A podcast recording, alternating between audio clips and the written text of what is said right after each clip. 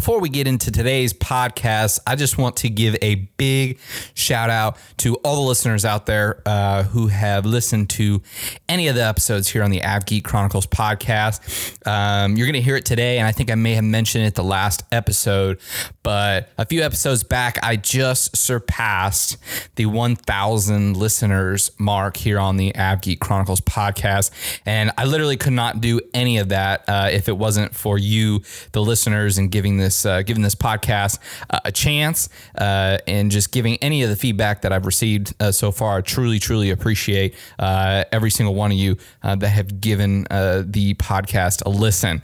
So thank you so much. I hope you enjoy today's podcast. and don't forget, if you haven't already, go over to Apple Podcasts, the Apple Podcast app rate and comment uh, on the AvGeek Chronicles podcast. What do you think? Uh, any tips? Uh, any things you want to hear on the podcast? Uh, same goes over on Google Play. Go give it a rating. Uh, give it uh, give it a comment, just so we can continue growing this podcast because it's already gotten a really good amount of you know feedback from people out there, whether it be on social media or just people talking talking to me one on one. So go give it a rating. Uh, let me know what you think. And thank you again for listening to the AvGeek Chronicles podcast. And we have another great podcast for you guys today. We're going to be launching another episode of Ask the AvGeek. So I'm super stoked because we have a very, very special guest today. So let's get into today's podcast.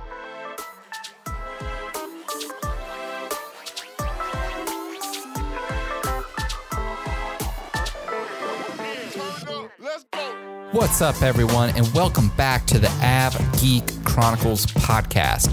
I am your host, Colin, the Chief Av Geek, Aviation Maniac, or whatever you want to call me.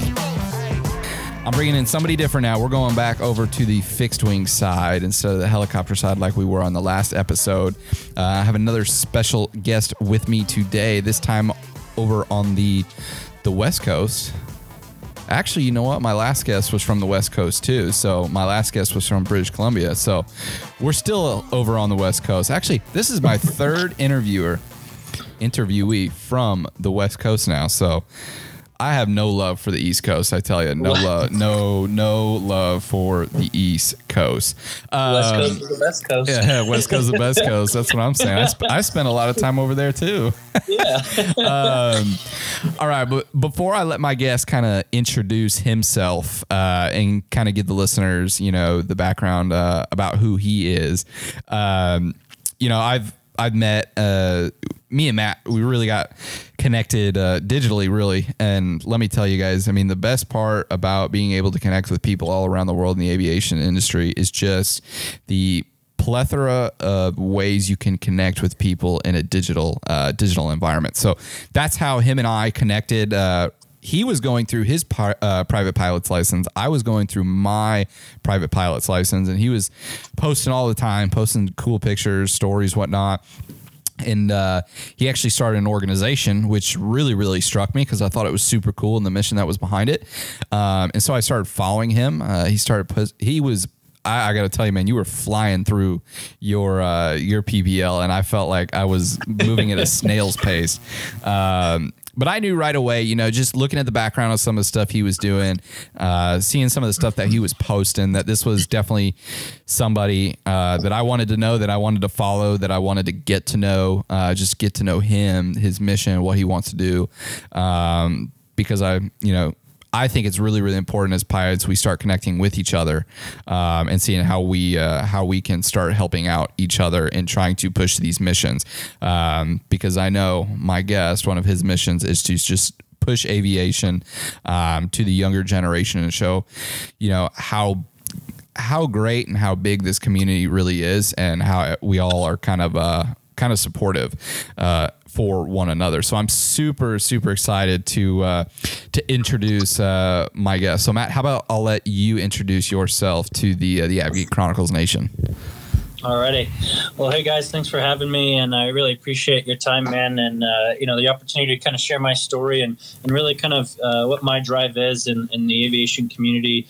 Uh, and what my organization is about, and all the other things that I'm really involved in, uh, in order to, you know, just really inspire others um, and really, you know, kind of try to give them more of a of a relatable story to, you know, kind of, uh, you know, go after their goals. You know, people want to fly a plane, and and it's not it's not as hard as I think people you know make it out to be in a sense um, as far as getting there. So I, I, just love the opportunity to be able to kind of share that um, and just really give people the other side of it um, on, on that side. But uh, yeah so my name is matthew dunham. Um, i am in located in bend oregon on the west coast. Um, i'm 27 years old and uh, I was really born uh, in Redlands, California, San Bernardino, so Southern California. So you've been a West Coast. Coaster your whole life, then? I, I have, yeah. All right, all right. except, for, except, for, my time in the military, I kind of moved around a little uh-huh. bit, but uh, yeah. So um, yeah, and then I moved to Oregon when I was uh, about six, I believe, um, and then majority kind of grew up in Oregon, and then spent some time over in Australia as well, um, playing soccer and, and, and, living with family over there as well. So um, yeah. How, how was like, your time in Australia? That's that's a little bit different. Yeah, you know, it's uh, everybody has this kind of image of everything kills you in Australia, uh, which, which, which I agree on. However, uh, you know, it's, it's more out in the bush, if you will. Um, but uh, you know, everybody there is so awesome, so nice, so friendly uh, and, and, really caring. Uh, you know, I, I, needed a ride one day, and this guy pulled over and offered to give me a ride, and you know, and and it's very interesting because you normally wouldn't think to, to jump in a car with a stranger, but just seemed very natural there, and, and I did it, and it worked out fine. But you know, it was uh, it was a great time. It was it was awesome. Are fighting kangaroos a real thing? You know, I personally did not see them. Uh, there is a, a golf course. Uh, I don't recall where it's at. I think it may be on the Gold Coast somewhere. Or, I don't remember. Anyways, on the I believe the southeast side of Australia, there's a golf course that you actually play golf, and there's just kangaroos walking around. And I have a picture with a few of them, and they have name tags like uh, kind of like collars that are, and then they're all named. Seriously? And they're all wild. That's yeah. crazy. So it's it's crazy. Yeah. how, how long did you live in Australia for?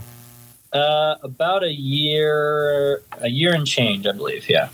So was it was it how old were you when you lived there? Ooh, I believe I was sixteen. It would have been my end of my or begin middle of my sophomore year of high school, um, and then I finished high school in Australia. Was that? I mean, so even though it was a short time, was it still a pretty cool experience just to uh, to kind of see that culture? Though it's, I mean, it's relatively. I mean, a lot of them. I mean, from what it seems like, it's similar to what we have here in the states, but it's still a lot different. Yeah, I think you know, just being in a foreign country, period, you, you get a lot of exposure to a lot of different cultures and and you know how things are. But I mean, overall, it is very similar. Um, I think just kind of like you know, every country or every every culture has little quirks here and there, and I think. Uh, you know, just getting a feel for each of those or some of those or multiples of those, uh, you, you, get a better understanding or maybe a, even appreciation for uh, what you have or maybe what you don't have. Mm-hmm. And, and it makes you realize, you know, the, the important stuff or not, you know. so you know you were just giving a little brief uh, introduction into kind of what life was like uh, for you growing uh, growing up but go into a little bit more detail kind of you know how your childhood was growing up. You know what kind of hobbies or interests uh, did you you know were you into it? Sounds like you were a soccer player and whatnot, and obviously, uh, probably down in Australia, that's probably pretty big, uh, maybe compared to it as here in the states. But kind of, how was your childhood? What was it like growing up uh, for Matthew? Yeah, so uh, you know, I, I grew up. I have four sisters and two brothers, and uh, so my dad was actually a pastor growing up. Uh, he's a pastor for 14 years uh, in a Christian church, and so uh, you know, growing up was a little different than most. I would mm-hmm. say being a pastor's kid, uh, but also I think you know, having a lot of siblings, it makes you appreciate uh, family uh, and the importance of family and always kind of having them there and around and, and really taking care of, of each other. Um, but really growing up, uh, you know, I played soccer. Um, I was not necessarily the best at school, but I still went to school. I was uh, homeschooled actually until high school. Oh, wow. Uh, Yeah. So a uh, little random fact: a lot of people don't know about me actually, because I'm very, uh, very outgoing and, and you know I'm very fun and, and adventurous. Uh-huh. Um, so which could be the reason, maybe. so, but you know, uh, yeah, growing up, it, uh, it, was it was well, and um, you know, I experienced a lot. Uh, I grew up, you know, a little bit in California, moved to Oregon, and then um, you know went to high school, played soccer here. And then uh, moved to Australia, and, and then came back and spent about a year off, and then uh, I joined the army. So you know, as far as really growing up, uh, a lot of family time, a lot of family activities. Um, and really, you know, just being a kid, uh, you know, I did the typical egging and TPing and, and the, no, the norm uh, as, a, as a kid would these days, it seems like. The but, normal uh, kid trouble. exactly. You know, we all, we all have to do it once. But, uh, you know, it was all, it was all high school fun and, and no one got in trouble. Nobody did anything illegal, of course. But, uh, you know, it's just all good fun. And, and, and, you know, it's growing up and you learn, you learn hard lessons and you learn good lessons. Mm-hmm. And, uh, you know, I think, you know, kind of growing up, you realize, uh, or, or how you grew up and, and looking at it as, you know, now that you're older, you kind of see the, the good and the bad, if you will, of yeah. uh, your time growing up and, and what you appreciate um, now that you are growing up. You know. So you you mentioned uh, one of the things you just mentioned is you uh, you did join the military, and I mean that is a huge for anybody. Doesn't matter what branch you plan on going to. I mean that's a huge decision for any teenager, um, you know, at a young age. So kind of you know for you and it's kind of funny, right? Because actually, for me, after college, I actually had thought about. I, I, mean, I had been one. You know, I wanted to be a pilot my whole entire life, and so I had this great idea that I thought I was going to go join the Navy and become a Navy pilot. And uh, I actually did go out and I took the um, the pilot As test. That? I took the uh, I took the pilot uh, the entrance test for it, and surprisingly, I did super super well but unfortunately other things happened and I didn't go that route. But I I did see from a family perspective, from a fiance perspective, and from a circle perspective that that's a really, really hard decision to make. So, kind of what age or what point in your life did you know that, you know, hey, you know, I'm going to do this? Like, this is something I want to do? Yeah. So, I think uh, you know majority of the big reason uh, my brother my brother-in-law uh, married to my oldest sister he was in the Air Force at the time and, and just uh, retired a few years ago after 24 years. Um, and so you know kind of going around in Texas I visited them and we went you know to his work and saw the planes. He worked on the uh, B2 bombers at the time. Um, so you know that was just an incredible thing as a kid to to be around or see. Um, but really uh, I looked up to my, uh, and I still do look up to my my older brother um, David, and he was in the Marine Corps at the time. And uh, it's funny because he went to boot camp and uh, he asked me to shave my head with him because he loved his hair just like I did, and I still do.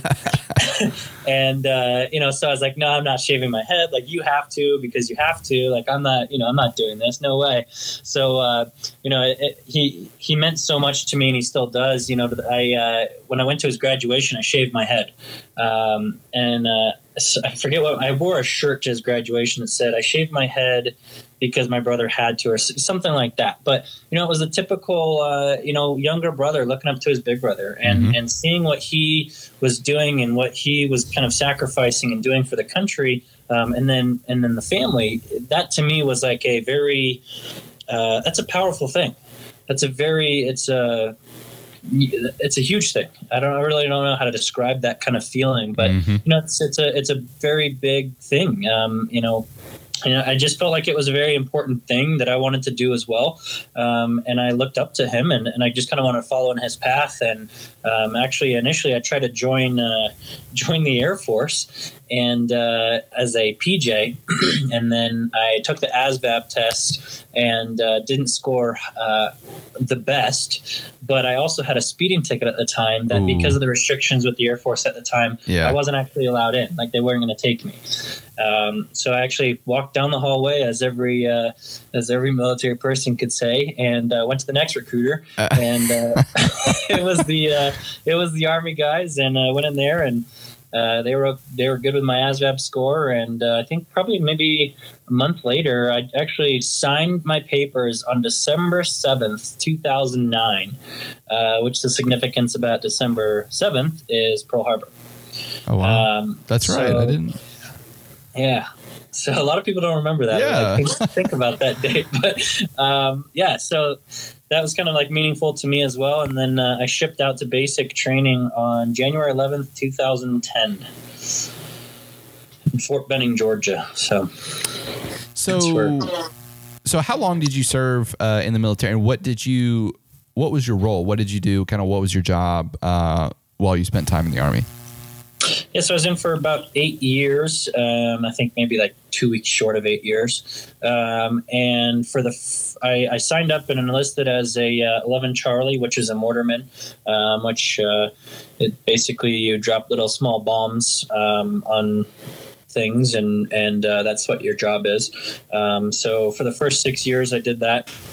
Uh, and along with that, I had a deployment to Afghanistan and a deployment to uh, Kuwait. Um, and I was stationed at uh, Fort Bragg in Colorado and Alaska, um, which Fort Bragg is in North Carolina in the 82nd. Um, and then my last two years up in Alaska, I was actually uh, enlisted aide for a one-star Canadian general, um, and has as his aide, I, I drove him around, uh, did security for him, and some document stuff, and more like a, a kind of business um, level kind of a, a glorious uh, assistant, if you will. Yeah. uh, but that was my last two years. I did that, and uh, I just got out um, September 2017.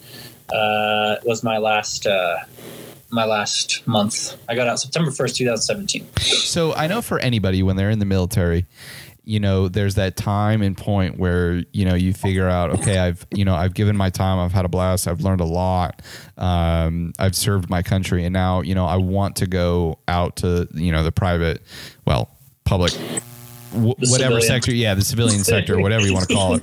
Yeah. Uh, depends on how you look at it, right? Uh, Yeah. How did you know it was time uh, to retire? Whew. Um, you know, I feel like you almost you, you know when you know. Yeah, Um, but at the same time, I was at eight years and I was coming up on a reenlistment um, where I was at the point of, you know, if I reenlist again, then I'm I'm signing in def, which means that I'm in for 20 years until retirement, until you know they let me go, or 15 years with the new update that came out. Um, so it was really, you know, do I want to do this for the rest of my life, or do I want to, uh, you know, say rest of my life? But I could retire it at that point. I could retire at 38 years old after 20 years in the military. You know, for for a lot of 38 year olds, that would be a great deal yeah, um, you know, and it'd be great. But I felt like there was maybe more that I could do um, in life because you know you only get one life, and I feel like you know my eight years, I did my time. I went on deployments, um, you know, and I sacrificed a lot for this country, for myself, for my family, um, and I felt like, uh, you know, it was I had done my part, if you will, and I think that that was kind of where that in combination with getting into flight school outside of it. I mean, the the month before I got out, they offered me ten thousand dollars to stay in for an additional twelve months in the same job, and because I had already gotten into flight school, and I already kind of you know decided with my wife that hey, you know, I'm gonna. I'm gonna get out. Like I think I think my time's over. I've I done I've done what I needed yeah. to do, you know, and move on. And and so you know I did because you know the stars kind of aligned, if you will, as they say. And uh, I got into flight school. The VA was approval was there, and uh, I I could move to Bend, Oregon, where where my brother David was, who was in the Marines, who had gotten out at that point. Um, and I could be closer to him. I had been far away from family for the last eight years, so you know for me it was it was kind of a couple driving forces behind it. You know, my wife wanted to kind of get out of Alaska and experience a little bit more than than Alaska and where she's from in, in Pennsylvania, um, and experience the West Coast. And uh, and going to fly planes was something that I couldn't really argue with. yeah. I mean, right? Like now that we do it, it's like, oh, can't argue with this one. exactly. You know, it's one of the best decisions I've ever made. so when did you know throughout your military career? I mean, did you always want to become a pilot? Was it something that you always had in the back of your head, or you know, when did you decide that you know? Because obviously, it was in the process of whether you were going to stay or whether you're going to go. Of okay, I'm going to go, and now what's next? When was it that you said, you know what, I'm going to become a pilot? I want to go fly. You know, I, I think it was because uh, so I was airborne. I got uh, I got airborne qualified basically right out of basic training, uh, which is a three week course down in Fort Benning, uh, Georgia. And you know, I think from then on, I mean, I was jumping out of planes in the 82nd at least once, probably every week, every other week. Uh, you know, I think I left the army with I don't remember how many jumps, uh, a significant amount of jumps. Um, well plus 50 70 80 maybe. Um, and so you know leaving leaving the army uh, with those. But i think i got in a little bit of an excitement of like okay i get to fly in these planes at 800 feet above the ground and i get to jump out of a perfectly good airplane. Like i wonder what it's like to sit up front. Like why am i jumping out of this perfectly good airplane mm-hmm. you know? What's what's the difference? Yeah. Uh, so I think that was a little bit of it, and then also you know really my last two years, I had the opportunity and and um, experience to be able to fly in the C-12s that the Army has. Um, that they fly a lot of their general officers in. Yep. Um, and I worked alongside with those guys a lot um, and gals, and uh, you know those are great pilots that the Army produces for their C-12s and, and any other you know aircraft. But um, it's uh, I think I think that was really it. That what did it is because the C12 is you know more of like a uh, a business kind of uh, turboprop, if you will, and um, you know kind of having the freedom to go where we needed to go when we needed to go there, um, and just the kind of freedom that flying gives you. I think that was really my big push for you know what why don't I go try this? Like, yeah. what's the worst that can happen? I'm not. I have nothing to lose other than gaining this awesome freedom of being able to fly wherever I want, whenever mm-hmm. I want. You know. So I think that's kind of like what the turning point was. Was really my last job solidified it, and you know, I kind of joke now. I'll jump out of the same plane that I fly. You know, it's it's. I would. In the C12, you know, correct me if I'm wrong. Is that the Army's version of the King Air? Uh, I believe so. Yeah, I think that okay. would be kind of the good comparison to That's it. what yeah. I thought. yeah. So you're, uh, you know, you're now adding to my growing list of uh, fixed wing pilots that I've now had on the show. So what I'm really, really interested so far is kind of what was your process going through from starting with zero hours to to where you are now? How did that work? Um. Well, I have a couple. I had a couple flights uh, in a helicopter up in Alaska, um, and then I actually flew a, a, Cessna 172 one day because I wanted to just see what the other side of it was in yeah. flying aspects. Mm-hmm. Um, and honestly, uh, and nothing against you because I know that you do work for Bell, but flying a plane is I feel so much more comfortable and, and knowing that I can at least glide a little bit more. Yeah. Um, but that's just my personal opinion, and, I think uh, you know everybody has their kind of niche. But um, you know, really, what struck me was just the ability to go farther um, and kind of do a little bit more, and, and, the versatility and the aspects of what you can do and how far you can travel, what you can carry. Um, that part to me was attractive. Um, but really, uh, you know, getting out, I struggled a little bit with the process of the VA approval and getting a medical because of my stuff from the military. Um, and really just kind of trying to figure out like what is the VA process to get into flight school. Yeah. Um, so kind of you know I had my brother's help because he had initially started to go to flight school down here in Bend, and then uh, you know I had a few other friends that were in it, and then also the chiefs from the uh, the army that flew the C-12s. They actually kind of recommended some different things as well to kind of help me with the process. Um, but once I kind of figured out the whole uh, shenanigans around that whole process, I, I enrolled in uh, the college down here in Bend, Oregon, Central Oregon Community College, and then got connected with Leading Edge Flight Academy, which is where I go now. Yep. Um, so I moved down here. I got out of the Army September 1st, and I got down, we left September 12th, got down here, I think like the 15th. So we, we flew down here, like we drove. We didn't drive fast, but we like drove throughout the night and stuff. Uh-huh. And, uh, and so sorry about that. Uh, no problem. Um, so we we drove uh, throughout the night and we just kind of switched off driving. We got down here, and I think my first flight was on September 25th, oh, wow. and uh, that was my first flight down here. So I was basically just straight into the seat in a sense. Um, and actually, my first instructor uh, was actually one of my brother's buddies that he had a Force oh, really? Recon in Marines. Yeah, so we didn't find this out until actually I did my discovery flight earlier that year and uh, so I really just like, oh, you know, my brother, like this, this is family at this point, you know, because he was in the military, I was in the military. He also knows my brother, so I know he'll take care of me, you know, so on and so forth. Um, and that was really like my pick there. So, um, but yeah, so I started my private. I think I finished my private maybe two and a half months, maybe three months, maybe. Oh wow, it was pretty quick then. Yeah, so I was flying maybe four times a week. Oh wow! Um, and you know, at the time I wasn't working. I uh, Oregon has this program called a training unemployment insurance. So if you're in a training program that takes up a certain amount of time, um, then they will basically pay you unemployment. But because I was coming out of the military as well, it helped uh, with my you know benefits and stuff like that. So I was having I had BAH coming in and also the TUI, which is the training unemployment insurance, and uh, that really what kind of set me up to be able to not really have to worry about working, but just really focusing on flying and trying to understand flying as a whole. Mm-hmm. And and really that's kind of where I've been until actually I think last week was my last week of uh, TUI, and uh, now you know I'm kind of skating by. I'm you know, after getting there, but uh, you know we're getting through it until I, I, get my CFI hopefully by Christmas time, and then uh, you know we'll be we'll be set. But um, it, it's you know giving me the ability to not have to work necessarily. Yeah. Um, or work uh, minimal comparative. Um, it definitely gave me the kind of leg up to to be able to fly a lot as much as I needed to. And it, yeah, I mean, lets you basically fly through the pro. pun intended, fly through the process, right?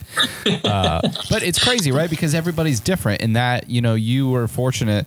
I mean, what I, I, think what people, you know, there's probably some people that would hear that and mean like, oh man, that's so lucky that you had that. Um, and then I would have to rebut to those people and be like, yeah, but I mean, the guy had to work eight years to get this ability to do that type of stuff. So I don't want to yeah. hear it from you. Uh, and I mean, right? It's like everybody's different. I mean, for me, I had Absolutely. to go at it alone, and I'm yeah. okay with that. I mean, I'm just because I waited and I did all these different things. I mean, that's just the way it it worked. Yeah. Um, so what? So you you, are going to go through, get your CFI uh, and everything. What is really your end goal? Uh, you know, being inside this in this pilot life. Do you want to go all the way? Do you want to work for the airlines? Do you want to work in uh, business aviation? Uh, wh- you know, kind of what are your goals flying? I'd say my goals, you know, really are to it's funny I, I, say live my best life you know um, but but the reality is is you know I think getting experience in a lot of different aircraft along my way, uh, even now, I mean, I'm flying 172s, G1000, 172s, RGs, Bonanzas, and a Baron by the time I'm finished. Um, and then, you know, just possibly getting my C rating and seaplane rating and all that. You know, it's just like, it's so hard to say what your end goal is when yeah. there's literally aviation is so many directions. Um, but, you know, really, I think my my goal would be to to get into the corporate business flying world um, where I can interact with people. I'm very personable. I'm outgoing, um, but also I think it's a big driving force. Is the last job that I had working for for the general in the army was you know really kind of focusing on on one person's job and and really just being able to get personal with somebody rather than you know, kind of being a, and I'm sure we'll probably get grief for this, but uh, being a taxi driver, or an Uber driver, if you will, um, to an extent, as far as you, are not, you're, you're actually being able to interact with the people that you're flying. Yeah, it's something that you're then able to share with people uh, more so. Whereas the airlines, where you may never, you may never even see your pilot. Um, you know, and so I think that's something that I desire to have, and that yeah. that would be something that I would like is just to be able to interact with the people that I'm flying with. Yeah, no, that's such a good point. I mean, what people when people think about being a pilot, I mean, I've had it, you know, said to me, and people ask me, "Well, are you going to become an airline pilot?" Then I'm like, well, I mean, I do have a regular job. Like, I can't, I can't have it as a hobby. Is it really expensive hobby? Yes, yeah. but I can still do it. Like, I, I have goals in the future, but it doesn't include, you know, right now being an airline pilot. Would that be cool? Eh, maybe, uh, yeah. but that's not in the plan. Um, that's definitely not in the plan. And yes, in business aviation, it's crazy. Um, you know, I've experienced a little bit of it, and, and I know a few people, and I mean, they're the ones. They're prepping the plane. They're doing the bags they're doing car work, they're doing flight planning. I mean, they're managing that whole, you know, if it's for an executive or maybe it's just for a family, they're planning that whole group's trip. I mean, yeah. you are responsible 100% for their lives, their safety, uh, for making sure that their trip is, you know, flawless per se. And, and, you know, some may argue that that's something that they don't want to be responsible for yeah. or that they don't want to take on. But again, you know, going back to, you know, aviation is so many different directions and so many backgrounds, you know, I mean, just even your and I's uh, background is different or how oh, yeah. we got into aviation or, or even how we paid for this expensive hobby. Um, you know, and, and I think just that alone, um, you know, kind of differs from everybody's mindset. You know, maybe people do just want to fly from point A to point B and and be done with it. That can be their own, you know, derivative, if you will. But uh, you know, I think really that's the joys of aviation. You know, yeah. we get to decide for the most part what we want to do and who we want to deal with and it's funny because everybody brings up the cost of you know what it, I mean it's really and we're lucky I have to say we're lucky from the fixed wing side because it's relatively inexpensive for my helicopter brother in over there I, I like I cannot believe how some of the and it's funny because I know there I, I know a few who have basically gone through the same process that you did um, yeah. in fact a lot of people in the helicopter industry, a lot of them do come from the military because of that, uh, because of that benefit, and it's great for them because of how expensive it is if you don't have something like that.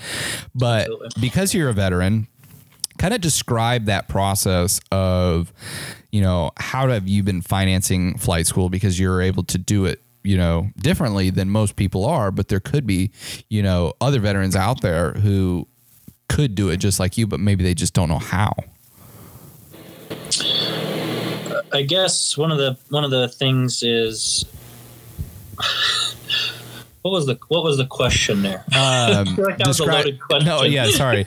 describe the describe the process of how you have been able to uh, finance your flight school through the VA process.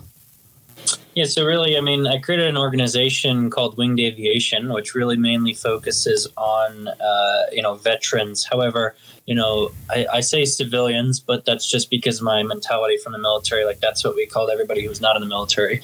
Um, but civilians can follow the same process that I have on there as well as getting into aviation. But really, uh, you know the the VA process. There's kind of two different options as far as the you know getting your flight school funded, and there's the degree program option where you know that gets you a two year associate's degree in applied science, like I'm doing, um, and that pays for your private license. That covers um, all your testing fees for the first time if you fail then you have to pay for it, which serves you right because you should be studying. Yep. If you want to be a good pilot. um, but uh, you know, then it, it it covers you all the way through, and it, and it allows you to um, really focus and not necessarily have that stressor um, that others may unfortunately have. But we've also earned it during our time in the service. After three years of, of service and yes, honorable discharge, then you know you, you kind of earn this uh, the post 9-11 gi bill um, that allows us to go to flight school and, and, a lot of other you know educational programs that are out there that can be used with the, the gi bill but uh, one of the main ones that right now of course there's a lot of scrutiny with it as well because of the funding with it um, which is something that uh, is a whole nother probably 10 podcasts to cover all that oh stuff. yeah i'm sure but uh, you know really the main the main thing is um, you know if you can do the degree program um, that's what I'm doing. I recommend it because you know having a degree, if you wanted to make it a career, is, is crucial to your resume. Um, it's crucial to the business world, regardless of where you're at in it, um, and it just looks good. And honestly, being more educated with something that your life depends on every time you do it, I wouldn't say is a bad thing. Yeah. Um, you know, and, and I think a lot of what a lot of people would agree. Um, there is the other option of, of going and finding a flight school um, that is VA approved but is not located with a degree program or not linked with a degree program. Um, and that's just another option that will pay for your flight training. But there are some certain kind of limits and costs that incur there um, that is something that you know you have to dig in deeper with that specific flight school.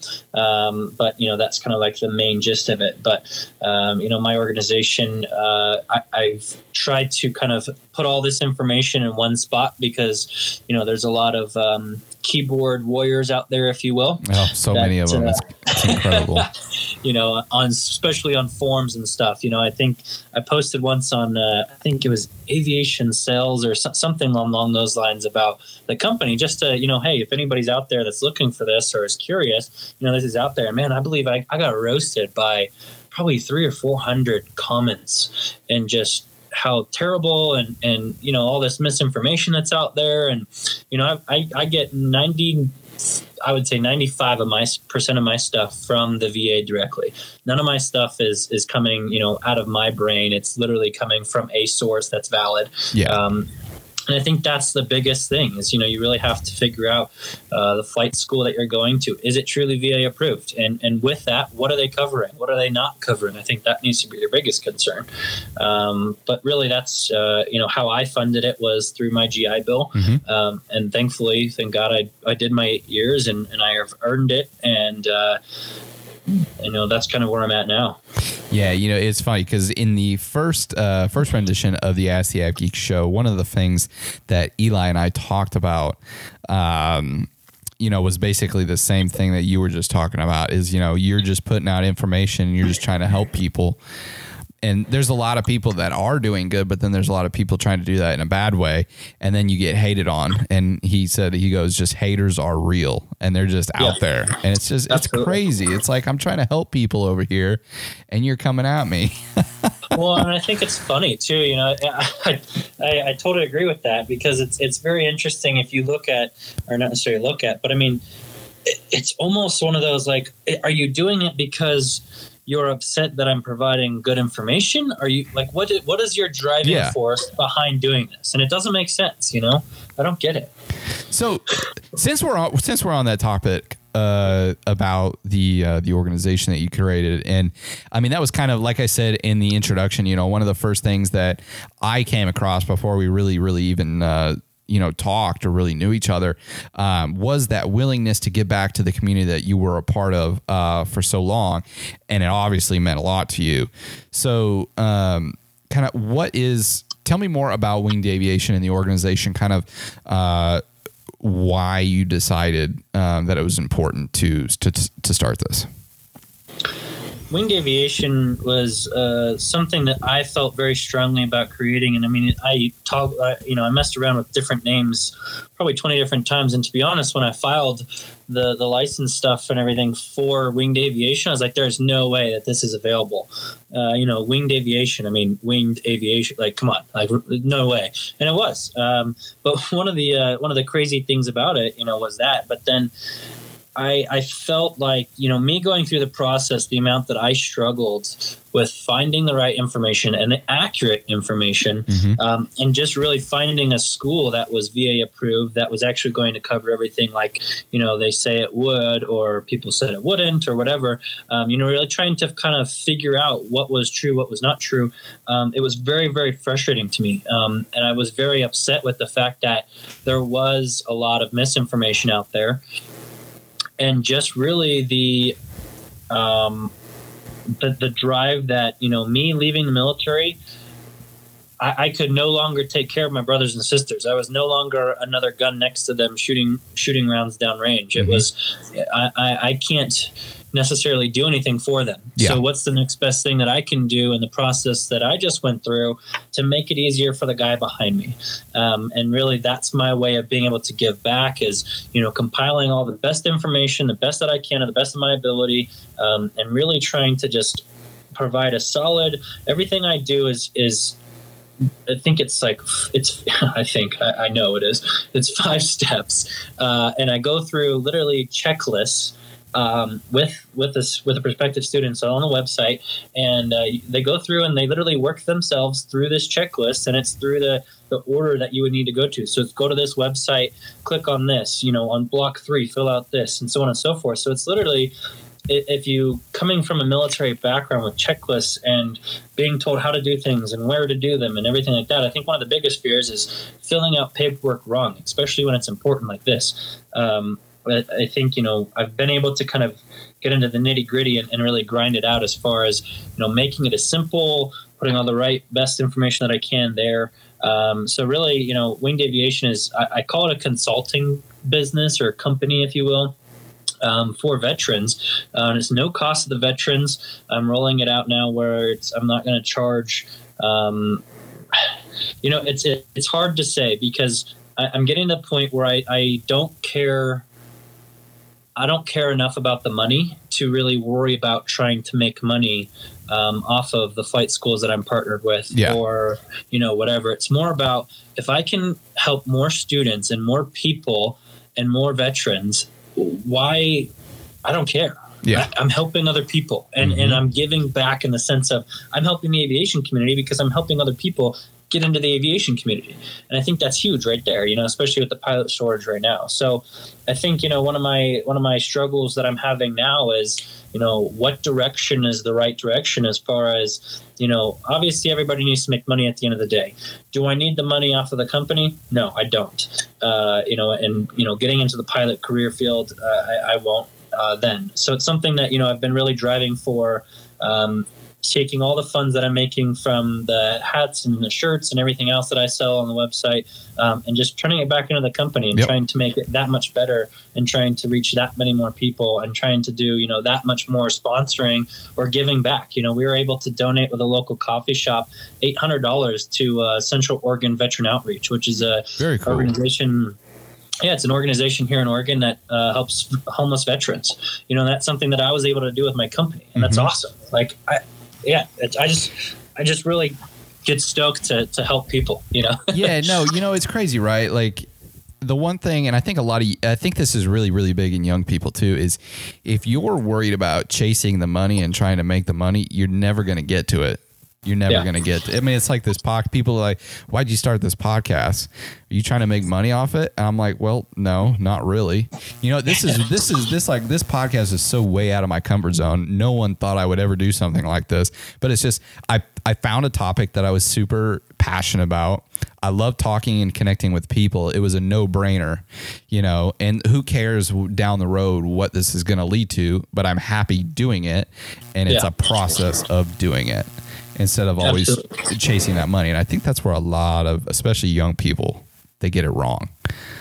yeah and i think once you understand the drive for or not for money um, you really appreciate what you're doing or what others are doing Yeah. And there's, And it- it- oh, go ahead. Sorry about that. no go ahead I will. what I was going to say is because you brought such a good point up, and it was, you know, there's so much misinformation out there, so much misinformation. I mean, I mean, I hate to say it, right? Like my the flight school that I was at, I'm not going to say it.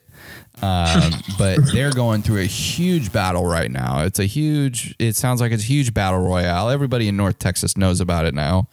Um, the company's you know, in some turmoil right now. There's some issues. Um, but it, it just sounded like there was just some stuff going on that obviously two people didn't agree with and it got into a big deal. You know, it just seems that there are, you know, it's not everybody because the industry is so good, but there are still people out there that try to take advantage of people. Um, and I'm I'm happy that there's people out there that are trying to turn that around and inform people of the right stuff, just like you're Yeah. doing. Yeah, and I think that's one thing that you know with a with a great you know community that we have in aviation. I, think one thing that you know we can all be thankful for is you know the majority look out for each other. Oh yeah. You know, um, and and it's funny. Like perfect example tonight. Uh, there, there's a, a guy who follows me on Instagram, or just actually followed me today. But he went through and, and you know liked a lot of different photos of mine and and posts and stuff. And uh, you know, I, I took a screenshot and uh, I was like, you know, hey, thanks for all the love or whatever. And I posted it on my story. And uh, he messaged me and he said, uh, thanks, man. I was like, absolutely. You know, it's all about taking care of each other. Yeah. Um, you know, and that's really what it is. If, if you stop doing that, you're not doing it right. Yeah. Yeah, it's, And I think it's, it's crazy. it, no, it's, so- it's no, you're you're so right because I actually I had to explain this one to my wife last night. I literally I somehow I don't know how this happened on Instagram of all places because I seem to be spending a lot of time on it because I meet so many people. We all but. I came I literally I came across a guy from Dallas. Um, he's a he's a hip hop producer, right? Um, and I, I've been watching this kid from afar, and I mean, he. I'm a lover of all music. It doesn't matter what it is. I love it. Um, my dad really, really got me into music, but I've been following him, and I really, I mean, I was. I was like, man, this kid at some point is gonna make it. I mean, he's doing really, really well. So I reached out through direct message, and I, I literally, I just told him, I said, hey, man, I really, really like what you're doing. Um, you know, it looks like you're you're you're killing it right now. You know, just keep up the hard work. Um, but just from an outsider, I want to say just keep doing what you're doing, right? And this, you know, and I was talking. And he, we were talking back and forth. He goes, "What do you do? You it looks like you're in aviation. What do you do?" I'm like, "Well, I fly and I also work." Blah blah blah. And I invited him out on a flight because he had never been on a small flight before. Yeah. And the conversation got so deep that he he randomly asked. He goes, "Dude, what's your number?" So I popped him my number and the direct message. He literally gives me a call back and he says, "Hey man, I just want to appreciate like the love that you were that you were showing me over there. Like it was so like out of the blue. It wasn't expected. I was talking to my friend about it and he he was like, "Who is this kid?" He just comes and he goes, "Like that was so refreshing because I don't even get that inside of my own community." And I said, "Hey man, like I just saw something I really liked and it looked like you were working hard and I just want to show some love, right? Like it's all about Absolutely. supporting one another because in life, if I don't know, in my opinion, if you're not supporting other human beings, I think you're doing something wrong. That's just my Absolutely. opinion. So And I think that's one of the things in, in today's society too that we struggle with is you know remembering that one everybody's human, people make mistakes, and uh, you know also not everybody's a bad person. Oh, of course not. And I you know and I think uh, it's it's kind of I don't want to say a misconception, but it, it is. You know it, I think it's everybody associates everybody as a or not. Okay. That was that was wrong to say but a lot of people you know associate uh, you know especially in the social media world, uh, you know, you have a lot of different um, people, and I think showing appreciation for different organizations or different people doing different things, um, you know, is important. And I think a lot of people have are, are starting to lose that um, realization of what people are trying to accomplish. And you know, maybe people's goals of their social media channels aren't necessarily the best or what you agree with. Well, Yeah. then don't follow them. You know, but but I think the people that you do enjoy following deserve to know that they're doing something right. Of course.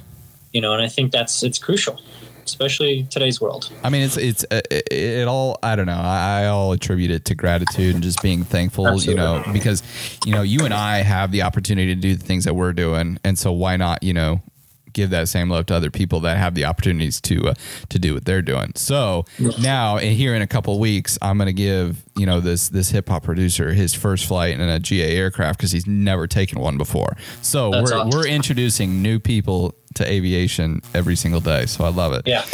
Um, so where do you see this organization maybe five years down the road? What is your goal? You know, if you if you can look and you know, usually I go day by day, but I'm gonna I'm gonna make you I'm gonna make you extend this one out five years. So yeah. what do you want to Uh, take this to?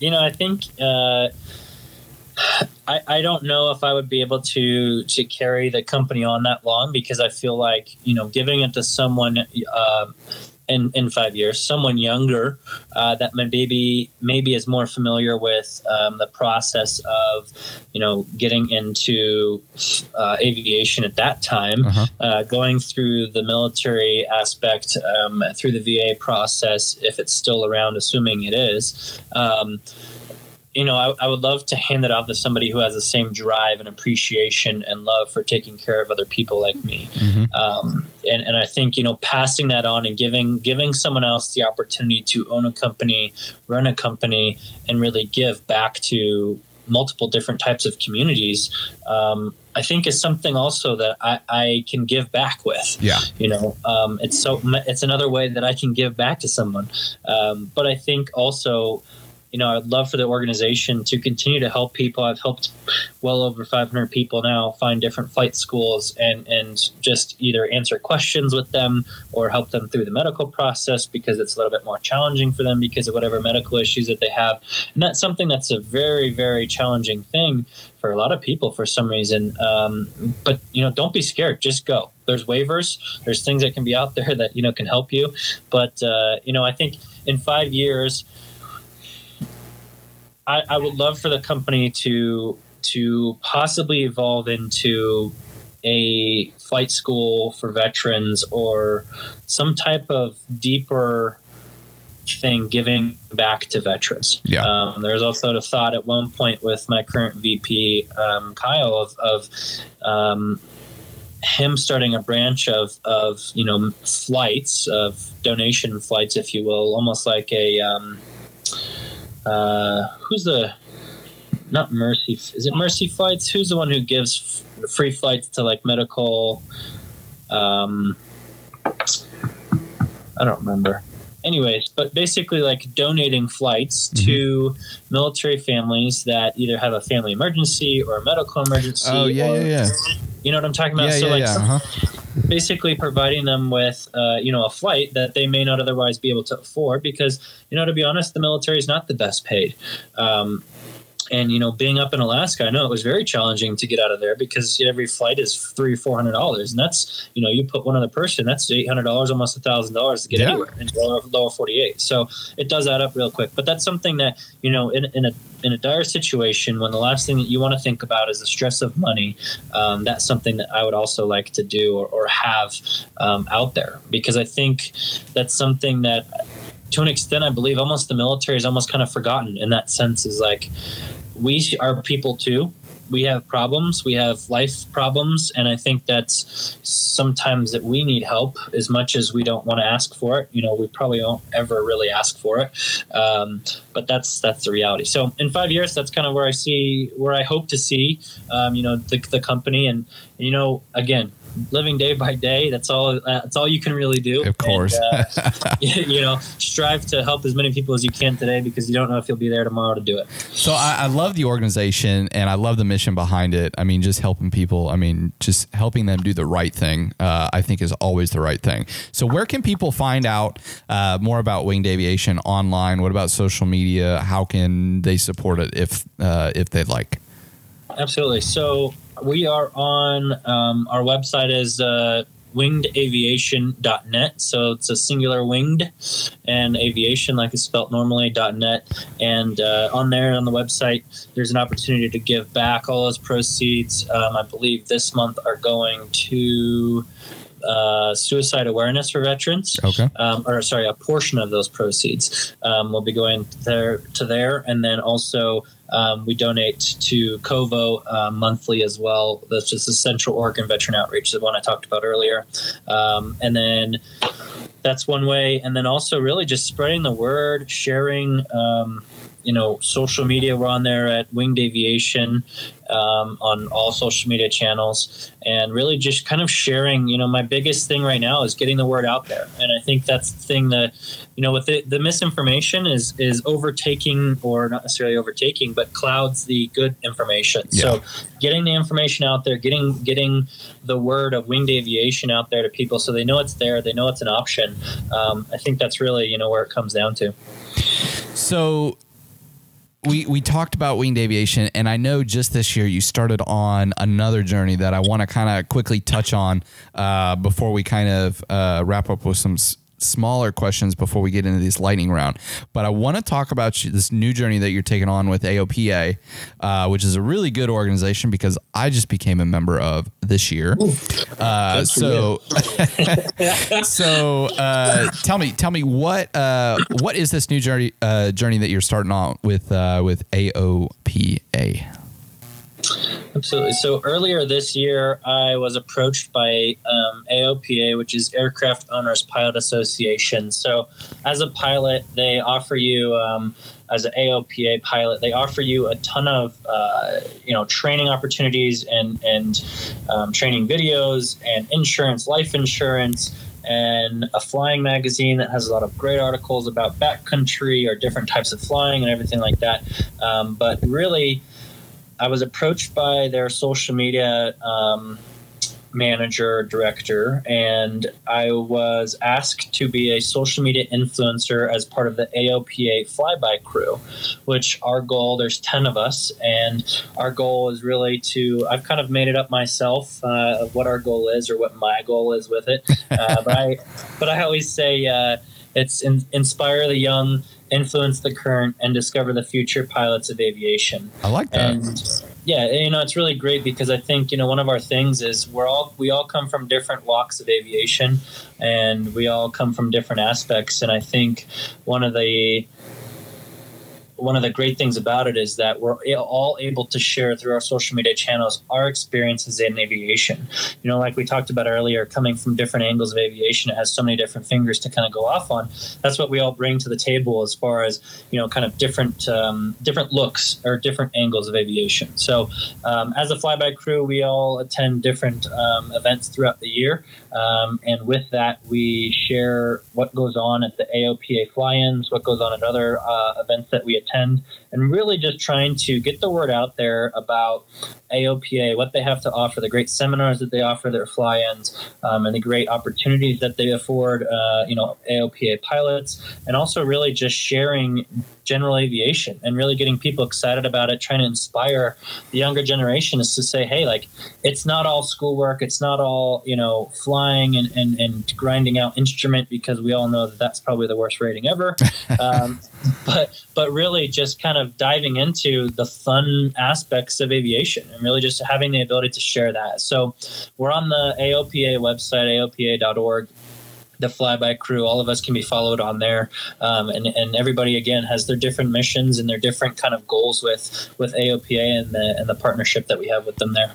So why you know uh, why do you think the younger generation should take a serious look at the aviation world, uh, whether that be as a pilot, flight attendant, mechanic, uh, air traffic control? I mean, from your experience, uh, you know, kind of getting to know AOPA and uh, the crew and, and being able to travel and whatnot. Uh, you know, what would be your your advice to the younger generation? I, I, would say, you know, kind of along the lines of what I said earlier, you only live once. Um, you know, and what's the best way and honestly the fastest way that you can experience life? Uh, and that's, I think, you know, something in aviation where you have the opportunity to travel.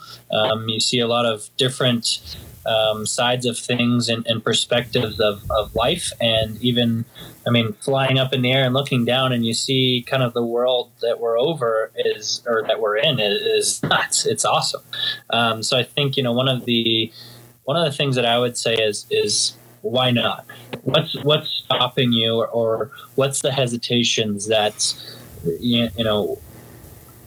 Why not? Go do it you know if you want to do it if you want to experience life um, you know that's one great way that you can do it is in aviation so how can people, you know, if there's people out there that are already in the aviation aviation world, excuse me, um, and they're not a part of AOPA, shame on them. But how can I'm That's something I would say. I'm trying. I'm trying. I'm trying to put a plug. I'm trying to put a plug in for you. Yeah, um, like but how can people be a part of AOPA? Yeah, so if you go onto the AOPA website, aopa.org, um, you just go on there and go to the membership. And then uh, for student pilots, actually, they offer a free six months of a membership uh, with the with the Flight Training Magazine, which is a great magazine. It shares a lot of good information, like I was saying earlier, and really focused on the flight training aspects of the be- early beginnings of, of, your aviation career. Um, but really, just getting on to the AOPA website and um, just signing up on their membership. If you have questions, they have a great chat system. They also have a great, uh, you know, phone call system where you give them a call with basically almost any questions. They have CFIs on call. They have like literally anything and everything with medicals or whatever. Any questions that you have, uh, anything on their website. Literally, go on there and and it's it's very yeah, it's it's there. You'll find it. And I'll recommend it for anybody. If no one's a member of AOPA, please do it. I, I have to say, and I don't say this too often, the AOPA flight training magazine that came uh, that came along with my student membership, I literally still read today, and that is one of the few magazines I still I still read. Yeah, I, I mean, I just don't read magazines anymore, but for some reason I still read that one. Well, uh, I think the the AOPA, they, you know, they do a very they're a nonprofit organization as well. So you know they they strive a lot for memberships and and you know people people helping. But I think uh, you know the biggest thing with that is the, the flight training magazine as well. You know, one your dues help uh, provide all of these awesome resources for other pilots. So you know that's one way that you can also give back to the, the aviation community is by you know kind of quote paying your dues, if you will. Of course. Um, but uh, you know the, the flight training magazine again, that's something that you know the the magazine that you read, you can hand that off to another newer pilot or a less you know advanced pilot, and there may be an article in there that that's something that they can learn from, and it's something that again you can just continue to give back. And there's just all these ways to give back. It's yeah, it's awesome. Or they might they might see uh, they might see my photo in the front page, just like they. I was They- I they was I was I was uh, my one of my Instagram shots was uh, was featured and I didn't realize it and I popped it open. I said, "Oh my gosh, that's my photo." Yeah, so that's actually I got told by someone else that I was in it, and uh, they let me know that I was in the magazine. I looked it up, and I was like, "Oh, look at that! There I am." but uh, yeah, you can you can find me now. I do a lot of the uh, the jackets and the hats that they that we always wear in our photos. Um, that's all on there in their magazine, and then on their website to buy as well. So it's it's all good good stuff. Very cool. But, yeah. All right, so I only have a I only got a couple more questions before we get into the uh, the lightning round, but I really want to I want to get deeper into your thinking and really you know who you are, so people can kind of get some more uh, some more context and really understand. But I really want to know uh, with you, kind of what are what do you see as your personal values that you always live by, and then how do those values show in your day to day life? It's a very deep question, Colin. Um, you know, I think my one of my biggest things is always being respectful to people. And you know, regardless of who people are, what their background is, what their culture is, um, anything. I mean, even just focusing on the, the stuff going on in today's society, I would say respecting other people, regardless of their views or what their you know background is, no matter what, you can't really be wrong for respecting other people. Yeah. And and so I think you know that's one of the things that in my daily life, regardless of you know, it's funny because from the military I get the yes ma'am, no ma'am, yes sir, no sir type thing, and uh, I say that to people because it's just a you know it's become a behavior of mine. But uh, you know, a lot of people get taken aback by it, like oh well, I'm not a ma'am, like you can you know don't call me that, I'm not old. So hey, it's not about old. It's, a, it's a sign of respect. You Yeah. know, like I'm acknowledging you know you, um, and I think you know respect yeah that's that's kind of i would say what my big thing is So, if you, how should I say this? All right. So, if you could send yourself a a message to yourself ten years ago when you were younger, what would you tell uh, the younger Matt? so if i was if i was 10 years from now Ten years ago, so the younger you, what would you tell the younger? Oh The the younger me you know i think um appreciate uh the childhood Uh-huh. um, appreciate the people around you as you grow up um, and really you know the the maybe the learning situations that you get put in as a child um, appreciate those more as a child than you did you know? I think one of the things that you know really growing up that you learn is is those those less those life lessons that you learn at a young age. Uh, i think those to an extent define who you are as an adult and how you handle those and, and what you learn from those.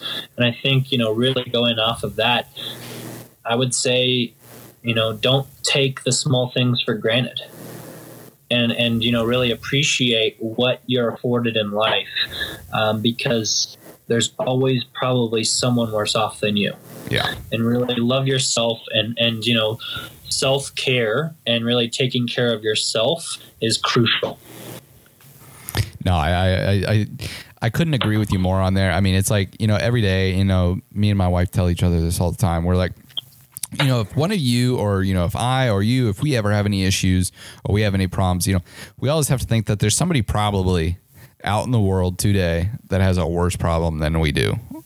Yeah. So why are you sweating the, the you know really even if you think it's big it's probably small compared to to most people in the world. exactly To yeah. say. Well, it, it was funny. Like uh, even today, me and my wife were uh, were talking. Like she was complaining about how she kept getting logged in and out of Instagram and, and Facebook, and for some reason it just kept doing it. And uh, then my phone started to do the same thing. And I think it was because one of the updates or something. But uh, it was one of those man like, look at what we're complaining about. like small this is- stuff. this is literally a conversation about the internet. Yeah. and, you know, so it's one of those. It's yeah, it's funny, but totally. All right, I'm gonna I'm gonna pause. I need to replace my battery in my headphone. It's going ape. Okay. I got these Bose headphones, man, and they're going crazy Oh. right now. So hold on, I just gotta run and get a battery real quick. I'll be right back. All right, cool.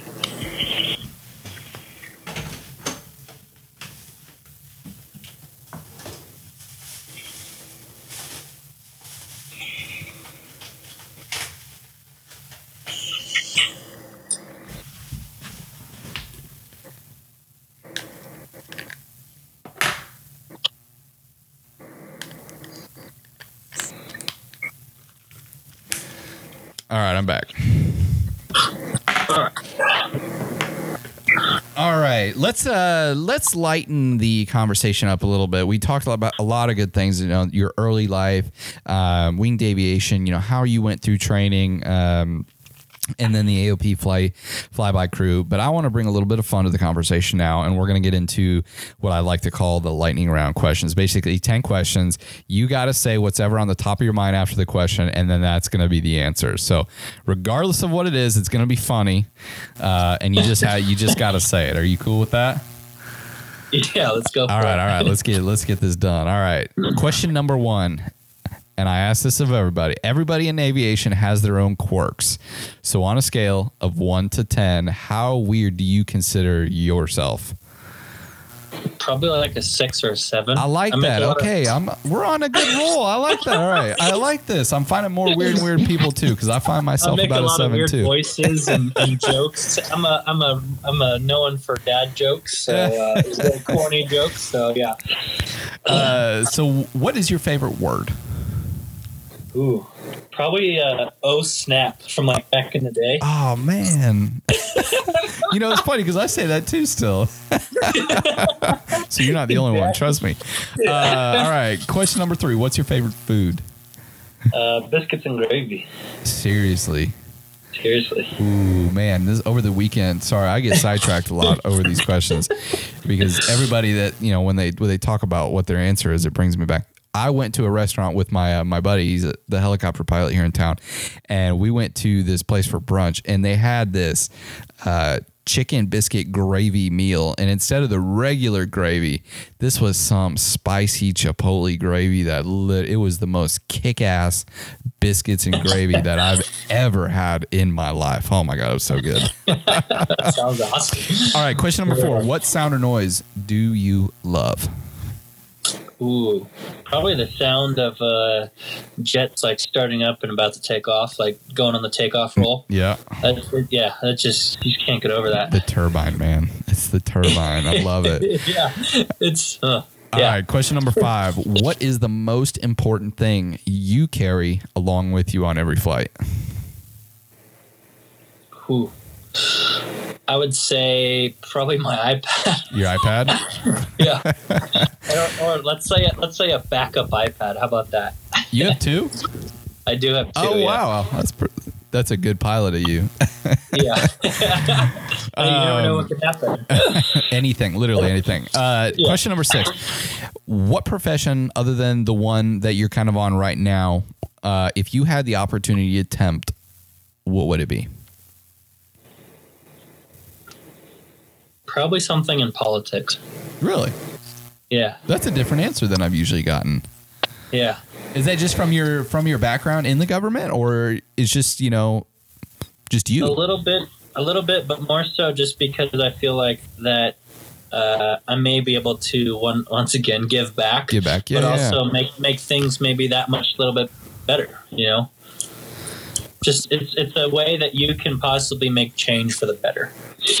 And right now, we probably need a little bit more of that. All right, Yes. question uh, question number seven. What is one thing that you you know you're just not very good at? Ooh, probably drawing or handwriting. Oh my! Literally, I got like chicken scratch. So Yeah. I, I feel you. I feel you on that. Question number eight. What is your ultimate dream in life? To be successful, What do you make of success?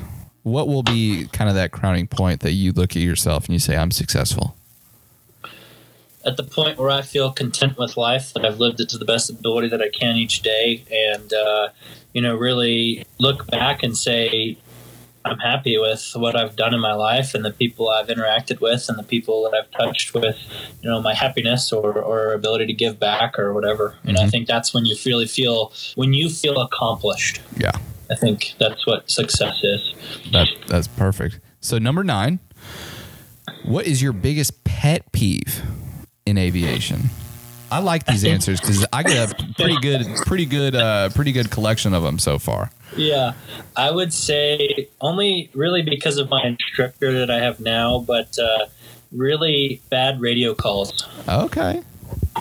Because for some reason because I, I my instructor is very strict with me about my radio calls and strict from the FAR/AIM and everything like that so i think one of my thing now is uh, decimal i really don't like that Mhm. it just sounds like you know that takes up more than a you know one two three point one i just feel like it adds more if you say decimal Yeah. I don't know. But I'm sure we'll get grief for that, but that's the reality.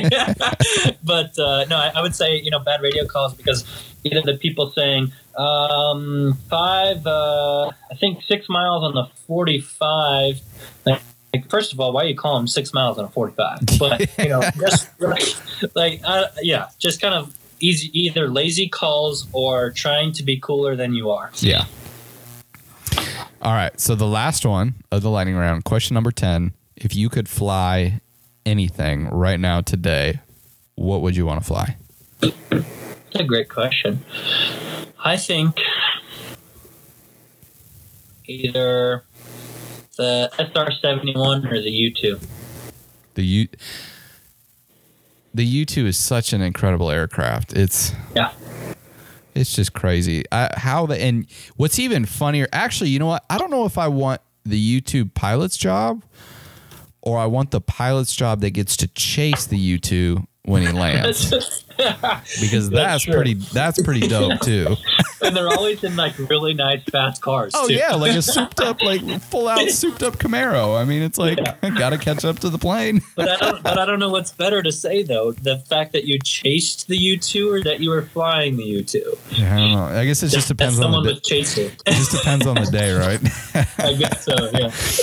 All right, so we're gonna get into final questions now. Basically, this is kind of a, a neat little opportunity because I'm gonna I'm gonna ask you an interesting question. I ask this of all my guests, but then I'm gonna let you ask me a question, uh, just so we can have some cross dialogue, and then uh, I'm gonna ask one last question that you are gonna be able to pose uh, to the um, to the audience. So, my question to you, uh, as the final one of the final questions, is: seventy years from now, how do you want people to remember Matthew? Man, just getting me with these loaded questions tonight. You know, I think. Uh, Gotta make you think. Gotta make you think. yeah. Um, I, I would hope that, you know, I, I want people to remember me as as a, as a giving man, someone that was willing to sacrifice um, for other people. Um, you know, I have a I have a tattooed on my side um, from when I was in the military. It says, "Greater love hath no man than this, that a man lay down his life for his friends." John fifteen thirteen, and I think that in itself speaks about what I believe in as far as sacrificing and willing to sacrifice anything for anyone. And I think that's, you know, as far as in 70 years from now, people to remember me, I would hope. Uh, I mean, honestly, I hope I'm dead because that's a long time. I'm, I'm old. but uh, you know, I, I would say that I was I was a good man. That I I was I was always loving and caring to those people around me. Um, and I was always um, I was always uh, appreciative of those around me and, and life, you know, and being grateful for what I was given in life. All right, so now the opportunity now is on your hands. What what do you want to? Uh, what kind of question do you want to ask the host? Come at me with anything. I would say, um, you know, with this podcast, and I'm, I'm, sure you've probably gone into it before. Um, what is something that you would like um, to see or or happen because of this podcast? You know, what would be your, I guess, in a sense, goals for mm-hmm. the podcast? Uh, you know, to, to give back or or to do for people. Yeah, I think. Uh, and that's actually a pretty loaded question because I could ask, I could probably give you an answer in about three different ways. Uh, but the, the easy one I'm going to say is because I talked about this on the first episode of the Ask the Geek, and Eli had kind of posed kind of a general question just like that while we are talking. Um, but I said my goal was if I through this podcast, if I could help one person um, who was thinking about aviation, you know, a relatively young person, I would say, because that's who I'm trying to connect with, really. Um, but it could be anybody. If I could convince, or through this podcast, could convince one person to come into the aviation world um, because they had thought about it, you know, I'm not trying to force anybody. Um, but if it's somebody that was, you know, on the fence about it, didn't really know, or I'm not sure if I want to take this chance. If this podcast and you know just bringing on all these different cool stories of people like you that did the same thing, t- took that jump, and now get to experience all the fun things and all the fruits that come with being that that would be a huge goal. And if I did that for one person, I would say, you know what, it was a success. You know, it only takes it only takes one one person. But I think my ultimate my ultimate goal, and this is kind of a goal of that I had when I started my private pilot license, and I told this to a few of my friends. I would love down the road to start some type of nonprofit organization that took, I would say, underprivileged kids. So kids that, like me, that, you know, I had the opportunity to go through flight school being you know being able to pay through it through funds but there's other kids that want to get into aviation but don't have the funds. And put together an organization that basically mentors not only gives them a, we'll, we'll, call it like a full ride through like a private um, being able to get them in. Because i know at least around here like our local community college you can't even get into the aviation program without having a private pilot's license um, so being able to get them through their private at no cost, but instead of like a scholarship, you're actually sitting with them pretty much week by week. You're mentoring them, you're meeting with them, you're you're being you're being a partner in their training. So kind of like you're doing, you're being a consultant with them because I don't want to be a scholarship, right? Like you can give anybody $5,000, here you go, just poof, give it to them.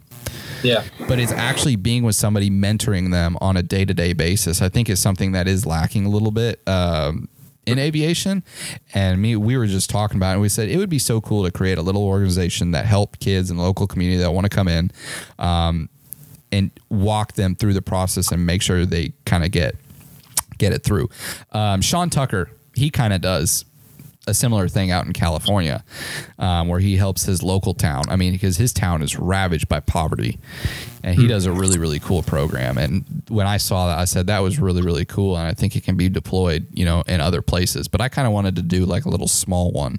Um, hmm. But I would say that's kind of if I had to look at like a twenty year goal, like that would be a pretty cool twenty year goal. Yeah, that so. sounds sounds like a good goal. so the last question is going to go back to you, and I have a small but growing audience. I think a couple episodes um, back, I surpassed what was it? I surpassed 1,000 listeners, which was pretty That's cool. Awesome. I think for the first time, I looked at it and I was like, "What the heck happened? That's crazy." I haven't even hit episode 20, so that's pretty cool.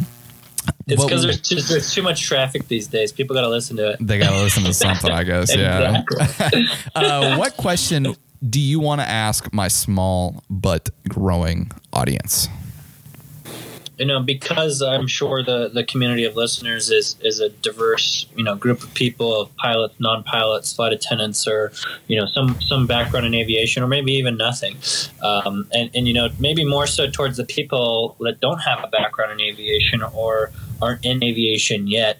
Um, you know, what's, what's stopping you from starting to fly? What are the, what are the hesitations or the roadblocks, um, that, that you may see as a deterrent from getting into aviation or going on a you know fifty dollar demo flight for thirty minutes or just to get a taste of it. You know, I guess what is the where's the stopping point from you getting into aviation? and I can't wait to pose that question on social media, on LinkedIn, on Twitter, because I would love to hear from anybody. You know, why aren't you? You know, what is what is stopping with you, and how can how can people like you and I, how can we help these people? You know, get over get over that hump. So I'm pretty yeah. excited to get that question out. So Absolutely. in conclusion, you know, first Ooh, excuse me. I just want to say thank you a bunch for, you know, being able to come on the show and, you know, give your story because you have such an interesting story and just being able to share all the personal, uh, personal pieces with it. And I think with your organization and with AOPA, I think, I mean, you're on the road to be doing some pretty cool things. Uh, so I'm pretty blessed that I had the opportunity to have you uh, on the show. But in conclusion, where can people find you on social media? Where can they interact? Where they where can they drop a DM? Uh, you know, where can they find you? Absolutely. So, uh, you know, thanks for having me as well. It's something that I, I love doing, and, and I'll take up anybody on an offer um, for, uh, you know, the chance to give back to people um, and just really, you know, again, inspire the young, influence the current, discover the future pilots of aviation. You know, it's true. I love um, that. it's, it's awesome. I actually just put it on a coffee mug.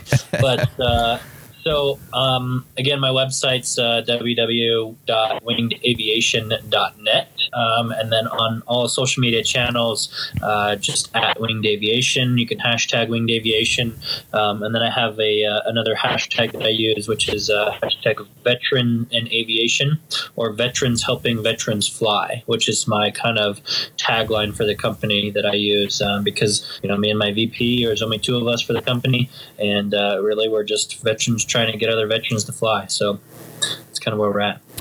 Awesome. Well, Matt, thank you again for taking time out of your uh, out of your night tonight uh, to be on the podcast, and I can't wait uh, to get these questions out and to release this, and uh, hopefully hear some reactions from people. And thank you for one, thank you for your service, everything you did for the country, uh, but most importantly, thanks for you know reaching out and helping veterans um, out there transitioning because I, I, do have some experience working uh, in the government. I interned with the Air Force for two years and watching people transition from you know active service to civilian service. I think outsiders would think, well, what the heck? That sounds like it's super easy and that's not easy at all. I've had I've had you know the perfect view of it. Uh, so thank you you know for all that you're doing for uh, for the veterans, and thank you for uh, what you're doing for GA Aircraft, a part of uh, AOPA uh, as well. So again, thank you so so much for uh, coming on the show with me. Absolutely, and thank you. And, and you know, I really am, am happy to, to do what I'm doing, and I thank you for your support. Is for for the for the military aspect. You know, that's one major thing that we all depend on being in the military is, is support, mm-hmm. um, and that's one great thing. And, and you know, with me and, and what I'm doing in aviation, I love to give back. As you can tell throughout this whole podcast, it's you know a lot of my stuff was giving back and, yep. and what I'm trying to do and, and, and accomplish. But uh, you know, I really appreciate what you're also trying to do and just sharing the the good word of aviation if you will, yep. and uh, really just you know trying to inspire inspire other people and, and, really give give them the knowledge or maybe the the the wealth of knowledge that they maybe not had otherwise uh, to to take the take the chance and, and, get into aviation. So I really appreciate your time tonight as well, and uh, thank you for everybody for listening as well. Um, really excited to hear uh, everyone's feedback, and uh, you know, you know we'll, we'll, see where we go from there. and speaking about feedback, everyone, and on the topic of giving back, you know, if you are listening and you love this episode and you love Matthew's uh, story, please go give the podcast a rating uh, over on Apple uh, Apple Podcasts or on Google Play. Go give it a rating, leave a comment, uh, and then go find me over on social media. You can find me on all channels at Hodge H O D G E underscore C H E, uh, and we'll be posting about this episode as soon as it's released. Uh, and we'd love for you to continue the conversation over there on social. So once again, Matthew, thank you very much uh, for joining us here. And we will see everybody on the next episode of Av Geek Thanks.